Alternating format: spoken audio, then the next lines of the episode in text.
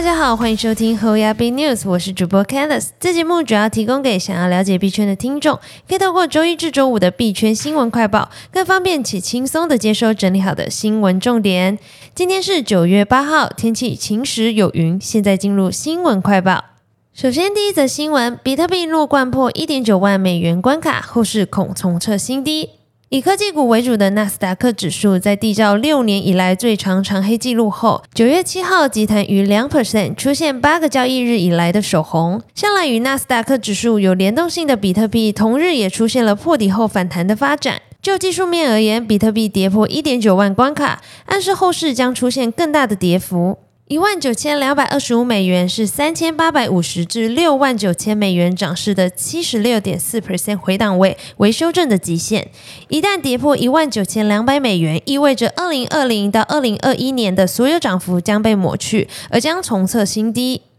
接下来看下一则新闻，GameStop 宣布与 FTX 合作，盘后股价强升十一 percent。周三美股盘后，GameStop 公布了第二季度业绩报告，并同步宣布将与美国加密货币交易所 FTX 展开合作。作为合作的一部分，GameStop 将在部分门店销售 FTX 礼物卡，不过具体细节尚未公布。Webbush 分析师 Michael Pachter 表示，GameStop 与 FTX 展开合作，不太可能带来可观的收入与盈利，不过听起来很不错，算是个利多消息。在今年早些时候，GameStop 还推出了一款数位钱包，用户可以透过钱包买卖 NFT。而受到公司与 FTX 合作的利多消息影响，GameStop 九月七号盘后股价升逾十一 percent，报二十六点八四美元。接下来看下一则新闻，OCC 代理负责人表示，美国银行应对加密货币保持谨慎。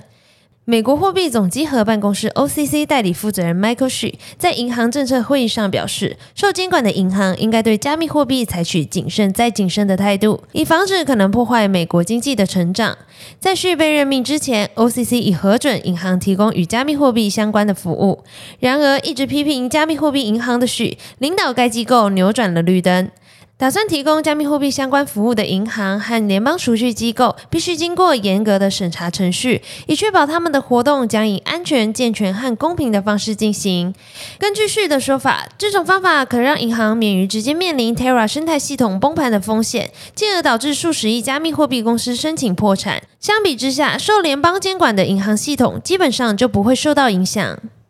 接下来看下一则新闻：以太坊合并上堂，BigMax 创办人表示，若拿到以太坊 POW 分叉币会出售。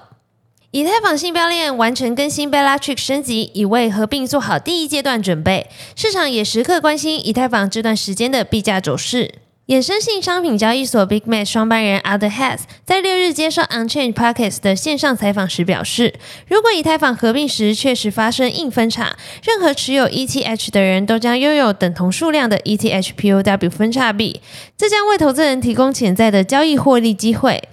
Has 表示，如果他真的获得分叉币，他会尝试在合适的时间出售它们，也许一空头就会这么做。但强调这是一个非常有趣的交易机会，并表示可以关注以太坊衍生性商品和现货市场的变化，因为假设发生这种情况，到处都有可能出现定价错误。